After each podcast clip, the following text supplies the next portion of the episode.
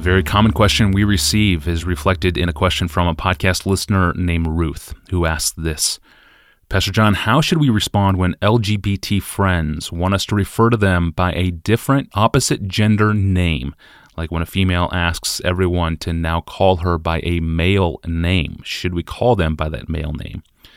Samantha likewise asks this in light of the Bruce Jenner interview and other celebrities pushing the LGBT agenda. How should a Christian treat a person who identifies under one of these labels? Should I treat a transgender person as the gender they choose or the one they were born with? Pastor John, help us with these questions. Before I give three guidelines that I thought of that would guide behavior in, in specific response to those questions, I really do need to, to lay the foundations here because we're assuming some things that would not be assumed by a lot of people, and we need to give an account for why we assume them. Um, I'm going to assume, I'm going to try to argue for now, biblically, that gender, even though the world considers it distinct from sex, for the Christian should be in sync with the biological genetic sex, and there are biblical reasons for that. Manhood and womanhood are understood and intended in the Bible, that is, intended by God, our Creator, as biologically or genetically. Of course, the biblical authors didn't know anything about genetics, but I'm throwing it in because we do, and it's in sync with biology, which they did know. Um, they're they're assuming the biblical writers are, are intending and assuming that our our sex is biologically or genetically identified. There is um, vastly more to the meaning of manhood and womanhood than biology and genetics uh, in the way we relate to each other, but not less. In other words, manhood and womanhood are glorious personal realities that transcend genetics and biology, but are never intended to be severed from biology. And one of the clearest ways to see this in the Bible is that there are so many references to male child or female child. I did this I looked them up just to make sure. Uh, this is so obvious that people wonder why are you even arguing, but we need to. In other words, before children were old enough to express any gender specific behaviors or desires or preferences, they were identified as male and female. And this identity defined their lives. For example, sometimes in matters of inheritance and others, other ways. Um, there is no thought in the Bible of the possibility that the sex biologically identified could change because of its rooting in biology. And when, when Genesis 127 therefore says God created us male and female, there is every reason to think that this included our biological genetic nature at the root of all the other transcendent aspects of male and female personhood. So we have a pervasive biblical warrant to say that God wills for our sexual identity to be one, to be of one piece with our biological genetic identity.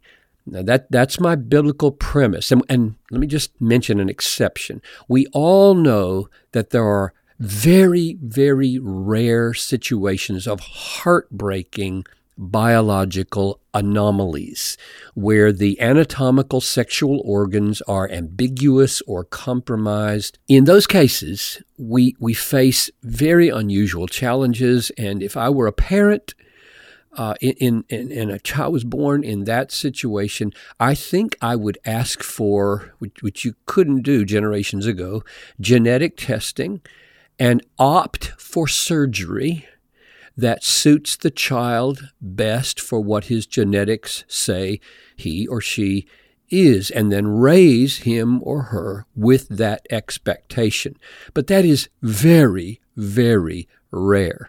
And we are we are talking mainly here about clearly identifiable sexual organs at birth and through life that should define the trajectory of the sexual and gender life and understanding.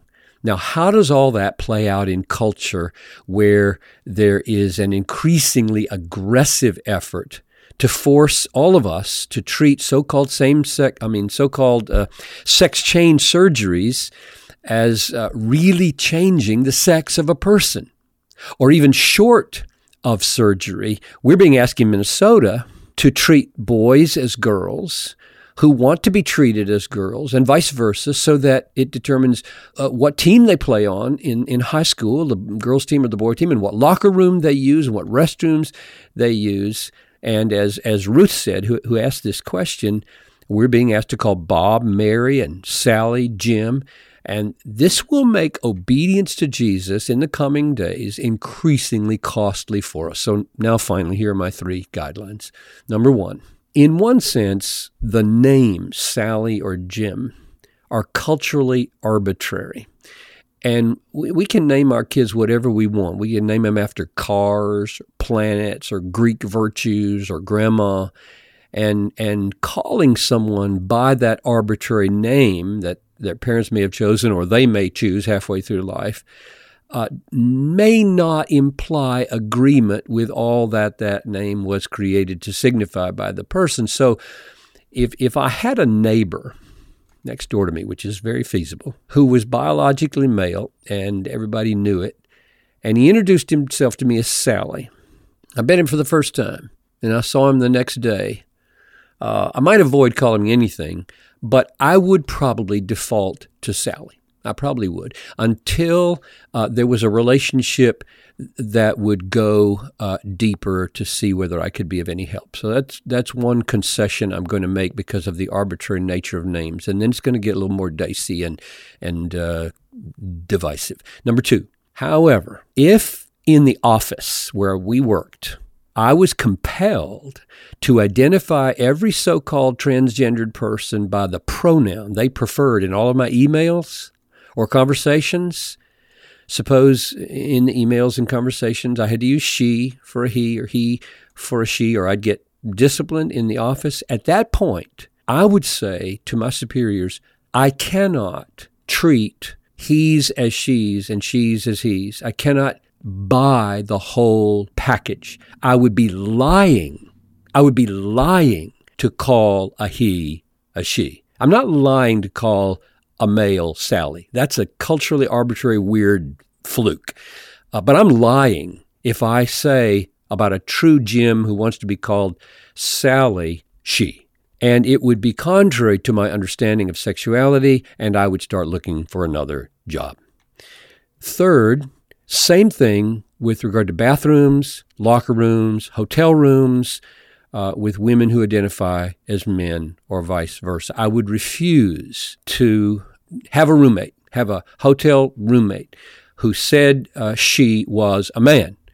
Even though I share a room in my travels with my assistant all the time, he's a man, and I know he's a man, and that's a perfectly normal thing to do. But if they if they insisted that I share the same bathroom, share the same locker room, share the same hotel room, I'm looking for another job. So, in summary, then the, the question is: Are we are we forced to call them a name that they prefer, which I'm going to go ahead and probably in the short run at least submit to?